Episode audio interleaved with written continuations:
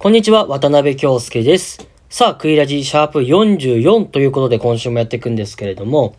あのですね、最近スキンケアちょっとこだわりたいなって思ってまして、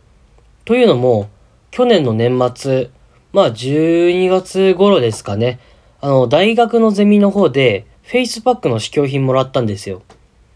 で、それがまだ家に残ってて、ちょっとそれをきっかけに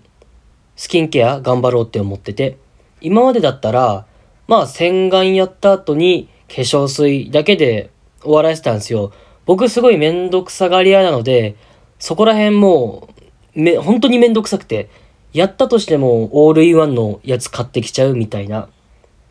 なんですけど、まあそのフェイスパックもらったきっかけに最近はですね、洗顔終わった後に、えー化粧水、美容液、乳液、でまあ何日かに一回、フェイスパックやったりして、っていう今スキンケアやってるんですけれども、なんかそれのおかげなのかわからないんですけど、最近肌の調子がここ最近で一番良くなってきて、まああの、このコロナ禍ということで、やっぱ口元マスクで隠してたので今まで、結構ニキビとかあったりしたんですよ。なんですけど最近そのニキビ跡すらなくなってきて、結構綺麗なね、肌と言いますか、人前でも見せられるような肌になってきたんですよ。まあ、あの、小さいことでも習慣化させるっていうことがですね、まあ、生活の質も上がるというか、どんどんメリットが大きくなってくると思うので、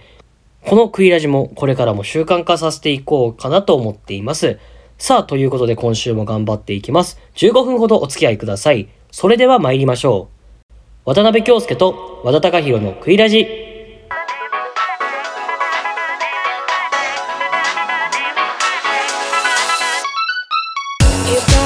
改めましてこんにちは。クイラジパーソナリティの渡辺京介です。この番組は渡辺と和田の出席番号後ろ組コンビが自由奔放にしゃべるとともに普段見逃しがちなキャンパスウェブの情報を伝えていくラジオとなっておりますが、えー春休み中はキャンパスウェブのコーナーはやらないという方向で、えー進めていこうかなと思っています。なんですけれどもねあのーつい先日あたりですかねキャンパスウェブで成績が出されたので一回そっちの方をチェックしてみてもいいかなって思ってます。僕はですね一つも落とさずなんとか単位を取ることができました。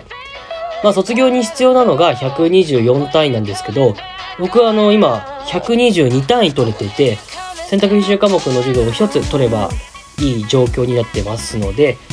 まだこれから春休みは続くんですけれども少しずつキャンパスウェブをチェックしてみるのもいいかと思います。あの毎週クイラジを聞いてる方ならまあわかると思うんですけどもあの23週前ぐらいに高弘が大阪と神戸に旅行に行ったっていう話をしてたと思うんですけれども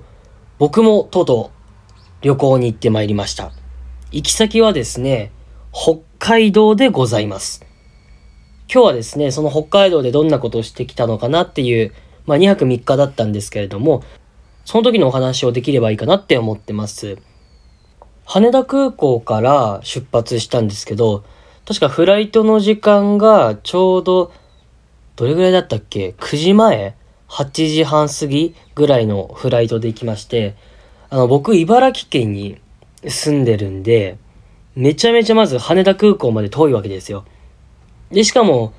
空港をたくさん利用されてる方ならわかると思うんですけどフライトの12時間ぐらい前にはもう空港にいて出発までの準備をするっていう時間があるじゃないですか。なんで僕始発で羽田空港に向かったんですよ。当然朝早く起きるわけですからちょっとまだ頭が起きてなくて。で本当に自分でもびっくりしたんですけどあのトランクみんな旅行の時に持っていくと思うんですけどそのトランクケースを最初車に最初持ってくの忘れてて僕あの駅まで車で行ってるんですけれども本当に家を出発して5分後ぐらいに気づいてあトランク忘れてるじゃん！ってなってでもう一回家に戻って駅行ったんですけど、まあ、結局、まあ、フライトには間に合って無事北海道に着いたわけですね。でやっぱり北海道って言ったら皆さん何想像しますか？まあいろんなこと想像すると思うんですけれども僕がやっぱり北海道と言ったら海鮮。これに尽きるんですよね。まあ、北海道に着いたのが11時半頃だったんですよ。だからちょうどお腹も、まあ友達2人と行ったんですけど、ちょうどお腹も空いたよね、みたいな話をして。でも1軒目に回転寿司屋さん行って、まあ回転寿司なんですけれども、まあそこはほとんどオーダー制と言いますか、自分たちで食べたいネタを書いて、それを店員さんに渡して店員さんが作ってくれるっていうタイプだったんですけど、そこの筋子がめっちゃめちゃ美味しくて、俺びっくりしたんですよ。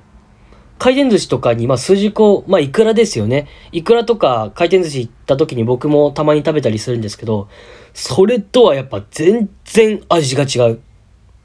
やっぱり値段的な問題もあったんですけど、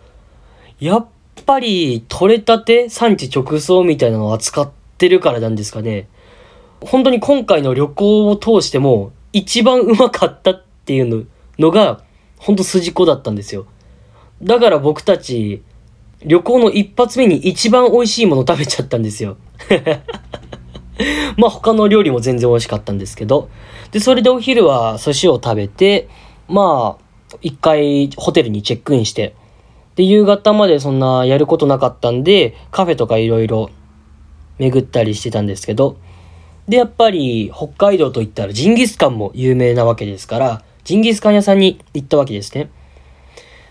で、そこで僕初めて、ほぼ初めてかな、ジンギスカン食べたんですよ。あ、こんな感じなんだって、まあまあまあ、思って。もちろん美味しかったですよ。まあそれでお腹いっぱいになって、夜の9時半頃かな、食べ終わったのが。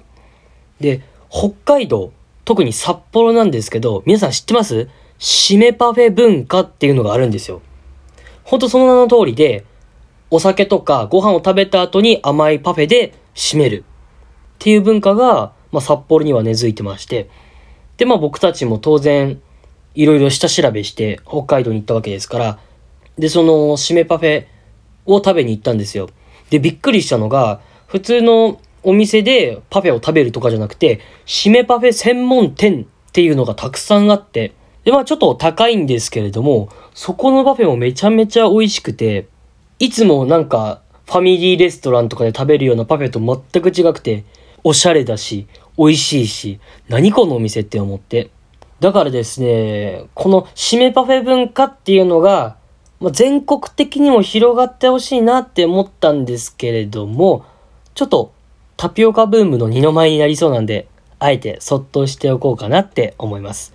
ぜひ皆さんね、北海道に行った際は、この締めパフェというのを体験してみてはいかがでしょうか。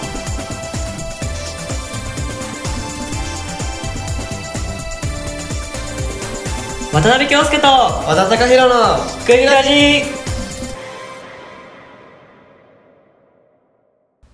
クイラジパーソナリティの渡辺京介です。クイラジシャープ44は渡辺京介が担当します。あの、先ほども言ったんですけれども、やっぱり北海道といえば海鮮ということでですね、僕、友達と二人で北海道旅行に行ったんですけれども、皆さん旅行するときにまあ、観光地であったり、まあ、ご飯だったり、いろいろ巡ると思うんですけれども、今回の僕たちの旅行のテーマは、とにかく美味しいものを食べる。っていうのがテーマだったんですよ。だから、観光地とかはぶっちゃけあんまり巡ってなくて、とりあえず美味しいお店に行って美味しいものを食べる。っていうのをやってたんですよ。で、まあ、あの、最初に回転寿司の筋子が美味しかったっていう話したんですけれども、あの、皆さんこんな動画ネットとかで見たことないですか？あの、白い丼ご飯にこぼれるぐらいイクラを注ぐ、イクラ丼をやってるお店、見たことないですか？で、そのお店がどうやら北海道にあるぞ、ということで、そこに行ってきたんですよ、僕たち。で、本当に 動画で見た感じにいくら注いでくれるんだなって思って、いくらを注ぐときに掛け声が始まるんですよね。こう注ぐたびに、よいしょよいしょよいしょって言いながら、店員さんがどんどん白い丼ご飯にいくらを注いでくれるんですよ。で、やっぱり溢れるまで注いでくれて、すごいパフォーマンスだなって思ったんですけど、その、よいしょっていう掛け声やるたびに、周りのお客さん全員がこっちのテーブルを見るんですよ。それすっげえ恥ずかしくて まあ他のお客さんも酔っ払ってるわけですから、店員さんと一緒によいしょ、よいしょって言って、まあ盛り上げてくれて、まあありがたかったんですけど、で、このイクラ丼もね、ものすごく美味しかった。本当にうまかった。てか、筋子も美味しかったし、イクラも美味しかったし、なんか、もちろん他の魚とかも美味しかったんですけど、ひときわ、なんだろう、イクラの味が全然違うっていうか、いつも食べてるやつと、やっぱり北海道だからっていうのと、産地直送みたいなのがあるからなのかなって思いまして。あ、そうだ。それですね。あの、僕、もともと海鮮は好きなんですけど、生の赤身とか、ウニとか白子とか、ああいうのがちょっと苦手で、で、まあ今回北海道、まあ行くから、せっかくだから、克服してみようって思って、まあマグロのお寿司であったりとか、まあウニの寿司であったりとか、いろいろ白子のお寿司もそうか。まあ食べてみたんですよ。マグロとウニは克服できました。白子はまずい もちろんも、白子好きな人にはちょっと申し訳ないですけど、まだ僕には早かったというか。いや、でもね、まさか苦手だったマグロとウニを克服できるなんて北海道マジックと言いますか。いや、本当に、魚が美味しいから克服できたんだなって思いまして。僕はあの、この旅行を通じて、魚とお肉を8対2ぐらいの割合で食べてるんですよ。やっぱり魚がうまいってなりまして、最初のお店がまあ寿司屋さんということで、でまあ旅の最後も締めくくったのが、まあ海鮮丼屋さんっていう形で、まあ旅行も終わりまして、北海道から羽田に戻ってきて、でまだ時間も何時ぐらいだったかな？8時ぐらい、夜の8時ぐらいだったんで、ちょっとお腹空いたねって2人でなって、で、まあ、どっか食べれるところ寄ろっかって思って行ったのがマクドナルド。いや、もう、海鮮の反動で油っぽいものが無償に食べたくなって。いや、まあ、そんな感じの旅行でしたかね。いや、本当に楽しくなっちゃって。その一週間ぐらいは、まだ北海道に行きたいっていう熱が収まらなくて、ずっと家でも魚ばっか 食べてました。皆さんもね、ぜひ北海道に行った際には、肉ではなく、とにかく魚を食べまくってみてください。本当に世界が変わると思います。クイラジ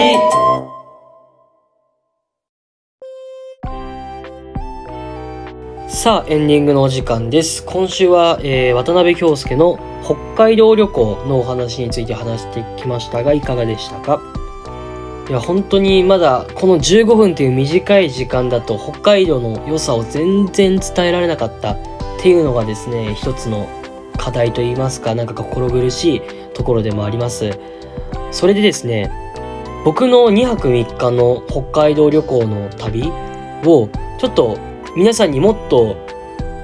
伝わりやすくするためといいますか共有してほしいなっていう思いもありましてまあいつかはわからないですけどあの YouTube の方で Vlog にしてちょっとアップできたらいいかなって思います。もしアップしたらそれは、えー、クイラジのインスタの方でお知らせしたいと思います。そしてクイラジなんですが、インスタグラムをやっています。インスタグラムのユーザー名は、アットマーククイラジ .16、アットマーククイラジドット .16 クイラジの字は J となっております。Apple Podcast、Spotify、Google Podcast、Amazon Music で聴けるのでお好きなアプリで聴いてみてください。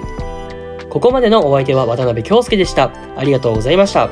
来週もまた聴いてください。それでは皆さんいい春休みを。